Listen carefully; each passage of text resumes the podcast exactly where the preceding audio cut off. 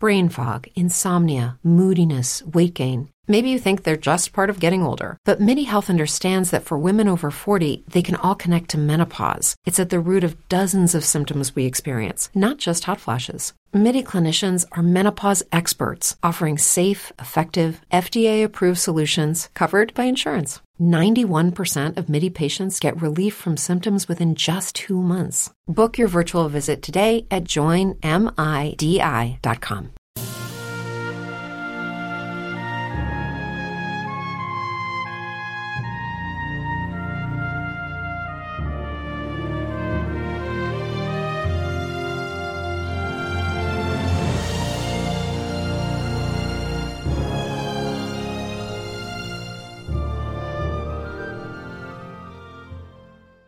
Welcome back, everyone, to 1001 Stories for the Road and The Mark of Zorro by Johnston McCulley. Today, chapters 34 through 36. And now, chapter 34 The Blood of the Pulidos. The two troopers came back into the room. They had searched the house well, they reported, invading every corner of it, and no trace had been found of any person other than Fray Felipe's native servants, all of whom were too terrified to utter a falsehood and had said that they had seen nobody around the place who did not belong there. Ha! Hidden away well, no doubt, Gonzales said. Fray, what is in that corner of the room? Bales of hides, Fray Felipe replied. I've been noticing it from time to time. The dealer from San Gabriel must have been right when he said the hides he purchased of you were not properly cured. Are those? I think you will find them so. Then why did they move? Sergeant Gonzales asked. Three times I saw the corner of a bale move. Soldiers, search there. Fray Felipe sprang to his feet. Enough of this nonsense, he cried. You have searched and found nothing. Search the barns next, and then go. At least let me be master in my own house. You have disturbed my rest enough as it is. You will take a solemn oath, Fray, that there's nothing alive behind those bales of hides? Fray Felipe hesitated and Sergeant Gonzales grinned. Not ready to forswear yourself, eh? The sergeant asked. I had a thought you would hesitate at that, my robed Franciscan. Soldiers, search the bales. The two men started toward the corner, but they had not covered one half the distance when Senorita Lolita Pulido stood up behind the bales of hides and faced them. Ha! Unearthed at last! Gonzales cried. Here is the package Senor Zorro left in the Fray's keeping, and a pretty package it is. Back to the carcel she goes, and this escape will but make her final sentence the greater. But there was Pulido blood in the Senorita's veins, and Gonzales had not taken that into account. Now the Senorita stepped to the end of the pile of hides so that light from the candelero struck full upon her. One moment, senores, she said. One hand came from behind her back, and in it she held a long, keen knife such as sheepskinners used. She put the point of the knife against her breast and regarded them bravely. Senorita Lolita Pulido does not return to the foul carcel now or any time, senors, she said. Rather would she plunge this knife into her heart, and so die as a woman of good blood should. If His Excellency wishes for a dead prisoner, he may have one. Sergeant Gonzales uttered an exclamation of annoyance. He did not doubt that the senorita would do as she had threatened if the men made an attempt to seize her. And while he might have ordered the attempt in the case of an ordinary prisoner, he did not feel sure that the governor would say he had done right if he ordered it now. After all, Senorita Pulido was the daughter of a don, and her self inflicted death might cause trouble for His Excellency. It might prove the spark to the powder magazine. Senorita, the person who takes his or her life risks eternal damnation, the sergeant said. Ask this Fray if it is not so. You are only under arrest, not convicted and sentenced. If you are innocent, no doubt you soon will be set free. It is no time for lying speeches, senor, the girl replied. I realize the circumstances only too well. I have said that I will not return to Carcel, and I meant it, and mean it now. One step toward me, and I take my own life. Senorita, Fray Felipe began. It is useless for you to attempt to prevent me, good Fray, she interrupted. I have pride left me, thank the saints. His Excellency gets only my dead body, if he gets me at all. Well, here's a pretty mess, Sergeant Gonzales exclaimed. I suppose there is nothing for us to do except retire and leave the senorita to her freedom. Ah, no, senor, she cried quickly. You are clever, but not clever enough by far. You would retire and continue to have your men surround the house? You would watch for an opportunity and then seize me. Gonzales growled low in his throat, for that had been his intention, and the girl had read it. I shall be the one to leave, she said. Walk backward and stand against the wall, senores. Do it immediately, or I plunge this knife into my bosom. They could do nothing except obey. The soldiers looked to the sergeant for instructions, and the sergeant was afraid to risk the senorita's death, knowing it would call down upon his head the wrath of the governor, who would say that he had bungled. Perhaps, after all, it would be better to let the girl leave the house. She might be captured afterward, for surely a girl could not escape the troopers. She watched them closely as she darted across the room to the door. The knife was still held at her breast. Fray Felipe, you wish to go with me? she asked. You may be punished if you remain. Yet I must remain, senorita. I could not run away. May the saints protect you. She faced Gonzales and the soldiers once more. I am going to this door, she said. You will remain in this room. There are troopers outside, of course, and they will try to stop me. I shall tell them that I have your permission to leave. If they call and ask you, you are to say that it is so. And if I do not? Then I use the knife, senor. She opened the door, turned her head for an instant, and glanced out. I trust that your horse is an excellent one, senor, for I intend to use it, she told the sergeant. She darted suddenly through the door and slammed it shut behind her. After her! Gonzales cried. I looked into her eyes. She will not use the knife. She fears it. He hurled himself across the room, the two soldiers with him. But Fray Felipe had been passive long enough. He went into action now. He did not stop to consider the consequences. He threw out one leg and tripped Sergeant Gonzales. The two troopers crashed into him, and all went to the floor in a tangle. Fray Felipe had gained some time for her, and it had been enough, for the senorita had rushed to the horse and had jumped into the saddle. She could ride like a native. Her tiny feet did not reach halfway to the sergeant's stirrups, but she thought nothing of that. She wheeled the horse's head and kicked at his sides as a trooper rushed round the corner of the house. A pistol ball whistled past her head. She bent lower over the horse's neck and rode. Now a cursing Sergeant Gonzales was on the veranda, shouting for his men to get to the horse and follow her.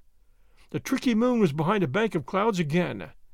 They could not tell the direction the senorita was taking except by listening for the sounds of the horse's hoofs. And they had to stop to do that, and when they stopped, they lost time and distance. We'll return with Chapter 35 right after these sponsor messages. Hi, everyone.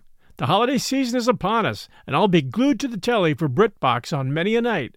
I've already shared with you the fact that I keep up with Father Brown and Poirot at BritBox. I also check out their new stuff, like the new series Archie, which tells the story of Archie Leach, otherwise known to millions of filmgoers as Cary Grant. This story comes from his daughter Jennifer Grant and ex wife Dyan Cannon. It's a series. The performance of Jason Isaacs, who plays Cary Grant, is top notch. I highly recommend it. You can only find it on my favorite TV, BritBox. Sign up to BritBox today to stream Archie and other fan favorites today from any device. I have a special limited time offer for my US and Canadian listeners. Get 50% off your first month when you sign up for a monthly plan, but only if you go to BritBox.com and use my promo code 1001 Stories at checkout. Don't wait. Get 50% off your first month. Just use promo code 1001 Stories at BritBox.com. Try it. You'll like it. And now, Chapter 35 The Clash of Blades Again. Senor Zorro stood like a statue in the native's hut, one hand grasping his horse's muzzle. The native crouched at his side. Down the highway came the drumming of horses' hoofs. Then the pursuit swept by, the men calling to one another and cursing the darkness, and rushing down the valley. Senor Zorro opened the door and glanced out, listened for a moment, and then led out his horse. He tendered the native a coin. Not from you, senor, the native said. Take it. You have need of it, and I have not, the highwayman said. He vaulted into the saddle and turned his horse up the steep slope of the hill behind the hut. The animal made little noise as it climbed to the summit. Senor Zorro descended into the depression on the other side and came to a narrow trail, and along this he rode at a slow gallop, stopping his mount now and then to listen for sounds of other horsemen who might be abroad. He rode toward Reina de los Angeles, but he appeared to be in no hurry about, about arriving at the pueblo. Senor Zorro had another adventure planned for this night, and it had to be accomplished at a certain time and under certain conditions. It was two hours later when he came to the crest of the hill above the town. He sat quietly in the saddle for some time, regarding the scene. The moonlight was fitful now, but now and then he could make out the plaza. He saw no troopers, heard nothing of them, decided that they had ridden back in pursuit of him, and that those who had been sent in pursuit of Don Carlos and the Dona Catalina had not yet returned. In the tavern there were lights, and in the Presidio, and in the house where His Excellency was a guest. Senor Zorro waited until it was dark, and then urged his horse forward slowly, but off the main highway. He circled the pueblo, and in time approached the Presidio from the rear. He dismounted now, and led his horse, going forward slowly, often stopping to listen, for this was a very ticklish business and might end in disaster if a mistake were made. He stopped the horse behind the Presidio, where the wall of the building would cast a shadow if the moon came from behind the clouds again, and went forward cautiously, following the wall as he had done on that other night. When he came to the office window, he peered inside. Captain Ramon was there, alone, looking over some reports spread on the table before him, evidently awaiting the return of his men. Senor Zorro crept to the corner of the building and found there was no guard. He had guessed and hoped that the Commandante had sent every available man to the chase, but he knew that he would have to act quickly, for some of the troopers might return. He slipped through the door and crossed the big lounging room, and so came to the door of the office. His pistol was in his hand, and could a man have seen behind the mask, he would have observed that Senor Zorro's lips were crushed in a thin, straight line of determination. As upon that other night, Captain Ramon whirled around in his chair when he heard the door open behind him, and once more he saw the eyes of Senor Zorro glittering through his mask, saw the muzzle of the pistol menacing him. Not a move, not a sound. It would give me pleasure to fill your body with lead, Senor Zorro said. You are alone. Your silly troopers are chasing me where I am not. By the saints! Captain Ramon breathed. Not so much as a whisper, senor if you hope to live. Turn your back to me. You would murder me? I am not that sort, Commandante, and I said for you to make not a sound. Put your hands behind your back, for I am going to bind your wrists. Captain Ramon complied. Senor Zorro stepped forward swiftly and bound the wrists with his own sash, which he tore from his waist. Then he whirled Captain Ramon around so that he faced him. Where is His Excellency? he asked at Don Juan Estado's house.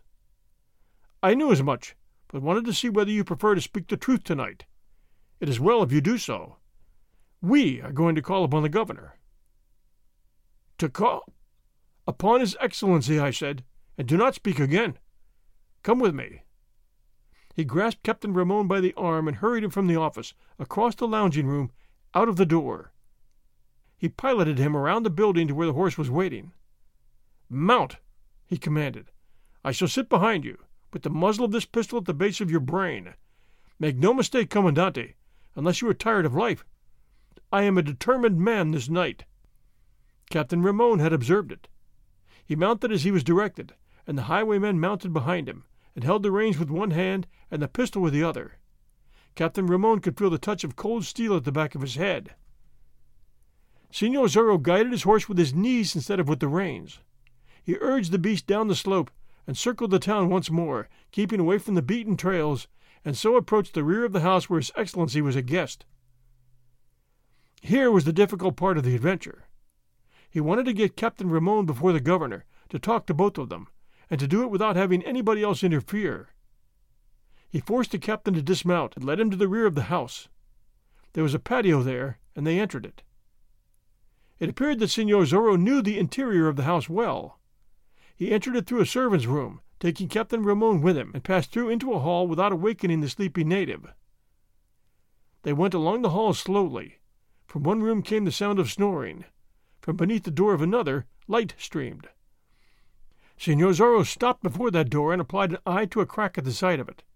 If Captain Ramon harbored the thoughts of voicing an alarm, or of offering battle, the touch of the pistol at the back of his head caused him to forget them. And he had scant time to think of a way out of this predicament, for suddenly Signor Zorro threw open the door, hurled Captain Ramon through it, followed himself, and shut the door quickly behind him. In the room there were His Excellency and his host. Silence, and do not move, Signor Zorro said. The slightest alarm, and I put a pistol ball through the governor's head. That is understood? Very well, senores. Signor Zorro, the governor gasped. The same, your excellency. I ask your host to be not frightened, for I mean him no harm if he sits quietly until I am done. Captain Ramon, kindly sit across the table from the governor. I am delighted to find the head of the state awake and awaiting news from those who are chasing me. His brain will be clear, and he can understand better what is said. What means this outrage? the governor exclaimed. Captain Ramon, how comes this? Seize this man. You are an officer. Do not blame the commandante, Signor Zorro said. He knows it is death to make a move. There is a little matter that needs explanation, and since I cannot come to you in broad day as a man should, I am forced to adopt this method. Make yourselves comfortable, senores. This may take a little time. His Excellency fidgeted in his chair. You have this day insulted a family of good blood, Your Excellency, Signor Zorro went on. You have forgotten the proprieties to such an extent that you have ordered thrown into your miserable carcel a hidalgo and his gentle wife and innocent daughter. You have taken such means to gratify a spite. They are traitors, His Excellency said. What have they done of treason? You are an outlaw with a price put upon your head. They have been guilty of harboring you, giving you aid. Where got you this information? Captain Ramon has an abundance of evidence. Ha! The Commandante, eh? We shall see about that. Captain Ramon is present, and we can get at the truth. May I ask the nature of your evidence? You were at the Pulido hacienda, the governor said. I admit it. A native saw you and carried word to the Presidio. The soldiers hurried out to effect your capture. A moment. Who said a native sounded the alarm? Captain Ramon. Here is the first chance for the captain to speak the truth. As a matter of fact, Commandante, was it not Don Carlos Pulido himself who sent the native? The truth. It was a native brought word. And he did not tell your sergeant that Don Carlos had sent him? Did he not say that Don Carlos had slipped him the information in whispers while he was carrying his fainting wife to her room? Is it not the truth that Don Carlos did his best to hold me at his hacienda until the soldiers arrived, that I might be captured? Did not Don Carlos thus try to show his loyalty to the governor? By the saints, Ramon, you never told me as much, the governor cried. They are traitors, the captain declared stubbornly. What other evidence don't you have? Signor Zorro asked. Why, when the soldiers arrived, you concealed yourself by some trick, the governor said. And presently Captain Ramon himself reached the scene and while he was there, you crept from a closet, ran him through treacherously from behind, and made your escape. It is an evident fact that Don Carlos had hidden you in the closet. By the saints, Signor Zorro swore, I had thought, Captain Ramon, that you were man enough to admit defeat, though I knew you for a scoundrel in other things. Now tell the truth. That is the truth. Tell the truth, Signor Zorro commanded, stepping closer to him and bringing up the pistol. I came from that closet and spoke to you. I gave you time to draw blade and get on guard. We fenced for fully ten minutes, did we not?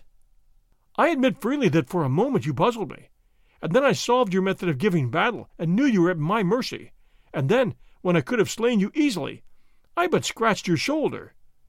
Is not that the truth? Answer if you hope to live. Captain Ramon licked his dry lips and could not meet the governor's eyes. Answer! Signor Zorro thundered. It is the truth, Captain Ramon acknowledged. Ha! So I ran you through from behind, eh? It is an insult to my blade to have it enter your body. You see, Your Excellency, what manner of man you have for Commandante here? Is there more evidence, Governor? There is, the governor said, when the Pulidos were guests at the house of Don Diego Vega, and Don Diego was away, Captain Ramon went to pay his respects, and found you there alone with the senorita. And that shows what? That you were in league with the Pulidos, that they harbored you even in the house of Don Diego, a loyal man. And when the captain discovered you there, the senorita flung herself upon him and held him, delayed him rather, until you made your escape through a window. Is not that enough? Signor Zorro bent forward, and his eyes seemed to burn through the mask and into those of Captain Ramon. So that is the tale he told, eh? the highwayman said. As a matter of fact, Captain Ramon is enamored of the senorita. He went to the house, found her alone, forced his attentions upon her, even told her that she should not object, since her father was in the bad graces of the governor. He attempted to caress her, and she called for help. I responded. How did you happen to be there?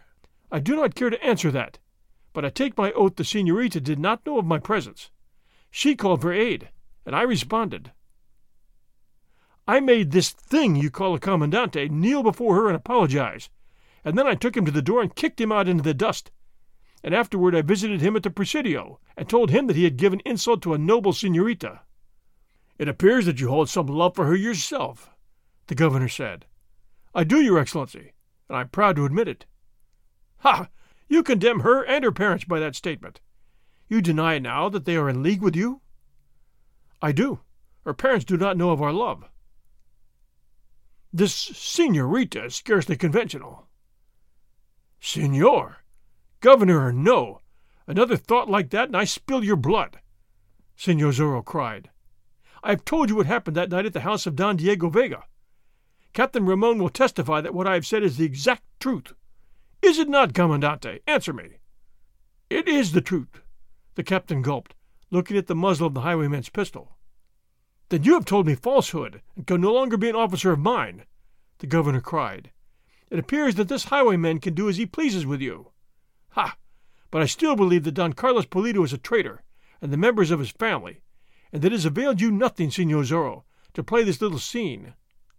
My soldiers shall continue to pursue them, and you, and before they are done, I'll have the Pulidos dragged in the dirt, and have you stretching a rope with your carcass. Quite a bold speech, observed Signor Zorro. You set your soldiers a pretty task, Your Excellency. I rescued your three prisoners tonight, and they have escaped. They shall be retaken. Time alone will tell. And now I have another duty to perform here. Your Excellency, you will take your chair to that far corner and sit there, and your host will sit beside you, and there you shall remain until I have finished. What do you mean to do? Obey me, Signor Zorro cried. I have scant time for argument, even with a governor. He watched while the two chairs were placed and the governor and his host had seated themselves and then he stepped nearer Captain Ramon. You insulted a pure and innocent girl, Commandante, Zorro said. For that you shall fight. Your scratched shoulder is healed now, and you wear your blade by your side. Such a man as you is not fit to breathe God's pure air. The country is better for your absence. On your feet, senor, and on guard. Captain Ramon was white with rage. He knew that he was ruined. He had been forced to confess that he had lied, he had heard the governor remove his rank, and this man before him had been the cause of all of it. Perhaps in his anger he could kill this Signor Zorro, stretch this curse of Capistrano on the floor with his lifeblood flowing away. Perhaps if he did that, his Excellency would relent. He sprang from his chair and backward to the governor. Unfasten my wrists, he cried. Let me at this dog. You were as good as dead before. You certainly are dead after using that word. Signor Zorro said calmly. The Commandante's wrists were untied. He whipped out his blade, sprang forward with a cry, and launched himself in a furious attack upon the highwayman. Signor Zorro gave ground before this onslaught, and so obtained a position where the light from the candelero did not bother his eyes. He was skilled with a blade, and had fenced for life many times, and he knew the danger in the attack of an angered man who did not fence according to the code and he knew too that such anger is spent quickly unless a fortunate thrust makes the possessor of it victor almost at once. And so he retreated, step by step, guarding well, parrying vicious strokes, alert for an unexpected move. The governor and his host were sitting in their corner, but bending forward and watching the combat. Run him through, Ramon, and I reinstate and promote you, the governor cried. The Commandante thus was urged to do it. Signor Zorro found his opponent fighting much better than he had before in Don Carlos Pulido's house at the hacienda. He found himself forced to fight out of a dangerous corner, and the pistol he held in his left hand to intimidate the governor and his host bothered him. And suddenly he tossed it to the table, and then swung around so that neither of the two men could dart from a corner and get it without running the chance of receiving a blade between the ribs. And here he stood his ground and fought. Captain Ramon could not force him to give way now. His blade seemed to be a score. It darted in and out, trying to find a resting place in the captain's body, for Senor Zorro was eager to have an end of this and be gone. He knew that the dawn was not far away, and he feared that some trooper might come to the house with a report for the governor. Why don't you fight, insulter of girls? he cried. Fight, man, who tells a falsehood to injure a noble family. Fight, coward and poltroon! Now death stares you in the face, and soon you'll be claimed. Ha! I almost had you. Fight, cur! Captain Ramon cursed and charged, but Senor Zorro received him and drove him back, and so held his position. The perspiration was standing out on the captain's forehead in great globules. His breath was coming heavily from between his parted lips. His eyes were bright and bulging. Fight, weakling! The highwaymen taunted him. This time I'm not attacking from behind. If you have prayers to say, say them, for your time grows short. The ringing blades, the shifting feet on the floor, the heavy breathing of the combatants and of the two spectators of this life and death struggle were the only sounds in the room. His Excellency sat far forward on his chair, his hands gripping the edge of it so that his knuckles were white. Kill me, this highwayman! he shrieked. Use your good skill, Ramon. At him! Captain Ramon rushed again, calling into play his last bit of strength, fencing with what skill he could command. His arms were as lead, his breath was fast. He thrust, he lunged, and made a mistake of a fraction of an inch. Like the tongue of a serpent, Signor Zorro's blade shot in. Thrice it darted forward, and upon the fair brow of Ramon, just between the eyes, there flamed suddenly a red, bloody letter Z. The mark of Zorro, the highwayman cried. You wear it now forever, Commandante. Signor Zorro's face became more stern. His blade shot in again and came out dripping red. The Commandante gasped and slipped to the floor. You have slain him, the governor cried. You've taken his life, wretch! Ha! I trust so. The thrust was through the heart, Excellency. He never will insult a senorita again. Senor Zorro looked down at his fallen foe, regarded the governor for a moment, then wiped his blade on the sash that had bound the commandante's wrist. He returned the blade to its scabbard and picked up his pistol from the table. My night's work is done, he said. And you shall hang for it, His Excellency cried. Perhaps when you catch me, replied the curse of Capistrano, bowing ceremoniously.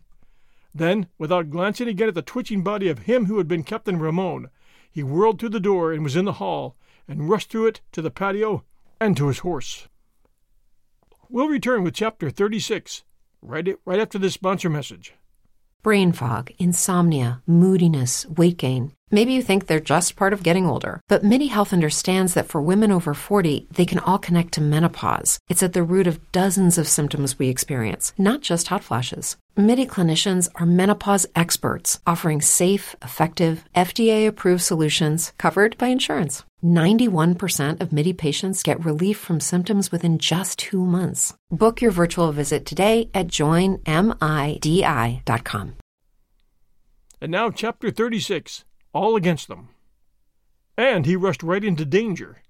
The dawn had come, the first pink streaks had appeared in the eastern sky, and then the sun had risen quickly above the heights to the east, and now the plaza was bathed in brilliance. There was no mist, no high fog even, and objects on the hillsides far away stood out in relief. It was no morning in which to ride for life and freedom. Signor Zorro had delayed too long with the governor and commandante, else had misjudged the hour, he swung into his saddle and urged his beast out of the patio, and then a full realization of his imminent peril came to him. Down the trail from San Gabriel came Sergeant Pedro Gonzales and his troopers. Down the Pala Road came another detachment of soldiers that had been trailing the Caballeros and Don Carlos and had given up in disgust.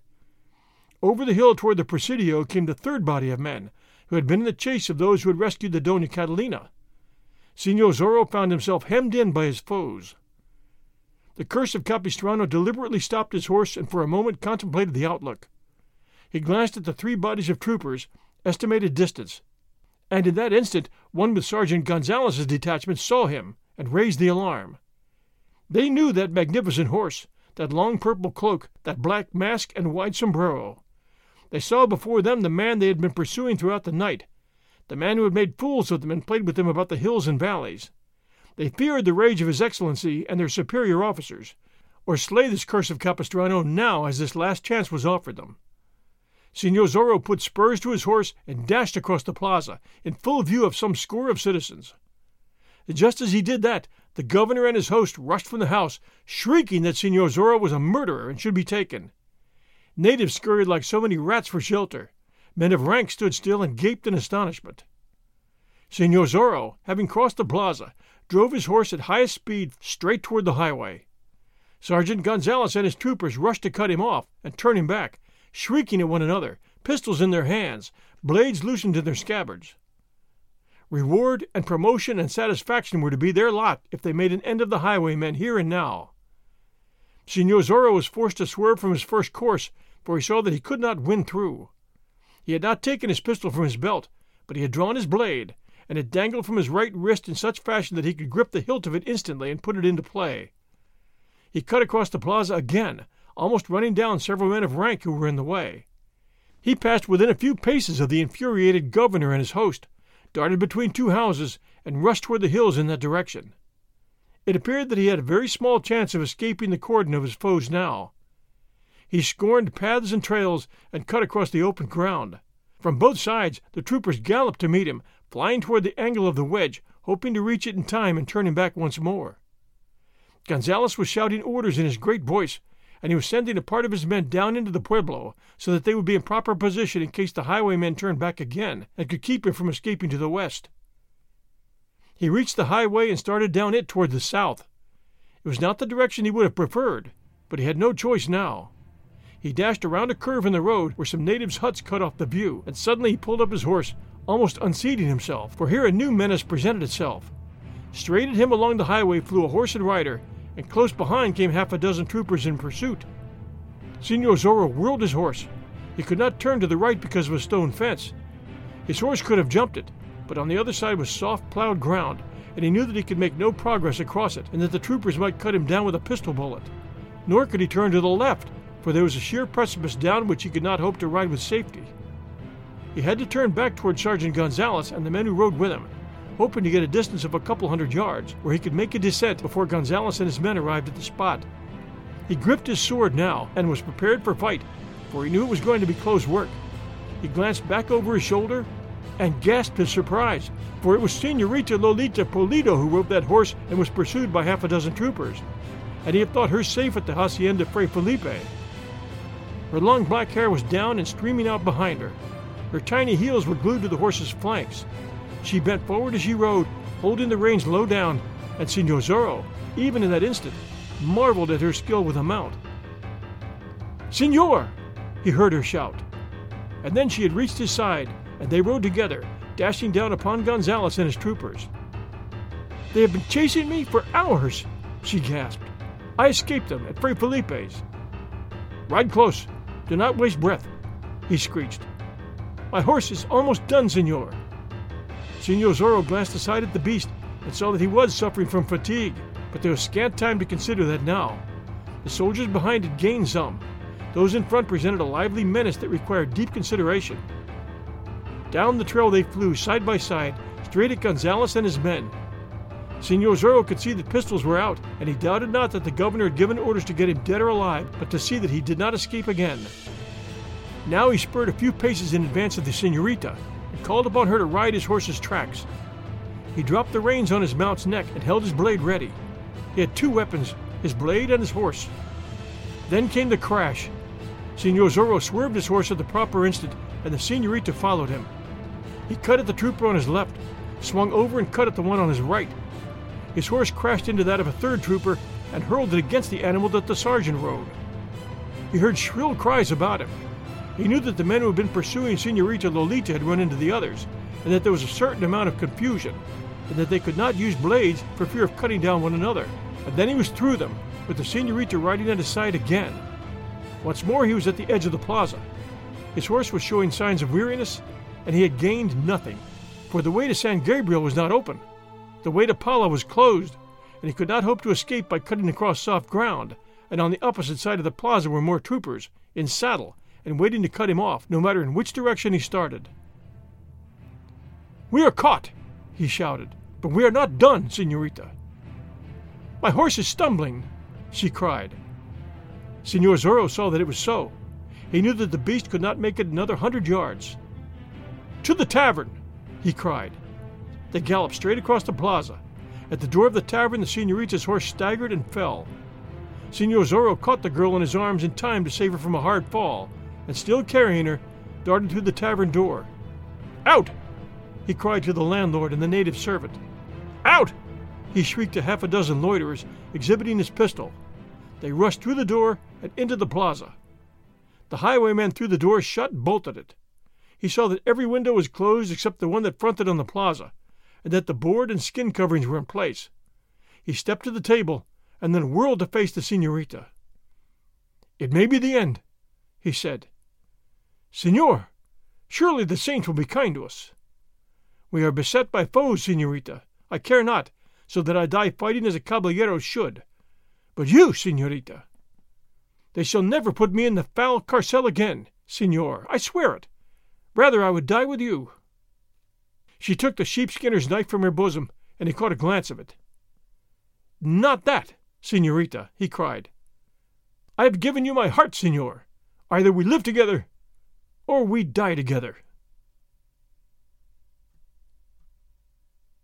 Until next week, Sunday night at 8 p.m. Eastern Time, stay safe, and we'll be back soon.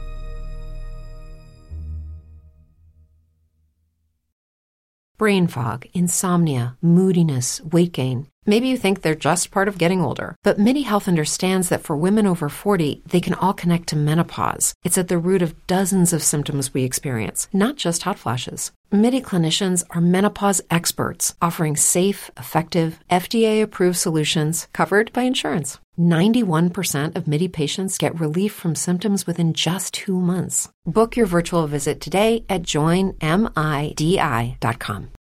As humans, we're naturally driven by the search for better. But when it comes to hiring, the best way to search for a candidate isn't to search at all. Don't search, match with Indeed. When I was looking to hire someone, it was so slow and overwhelming.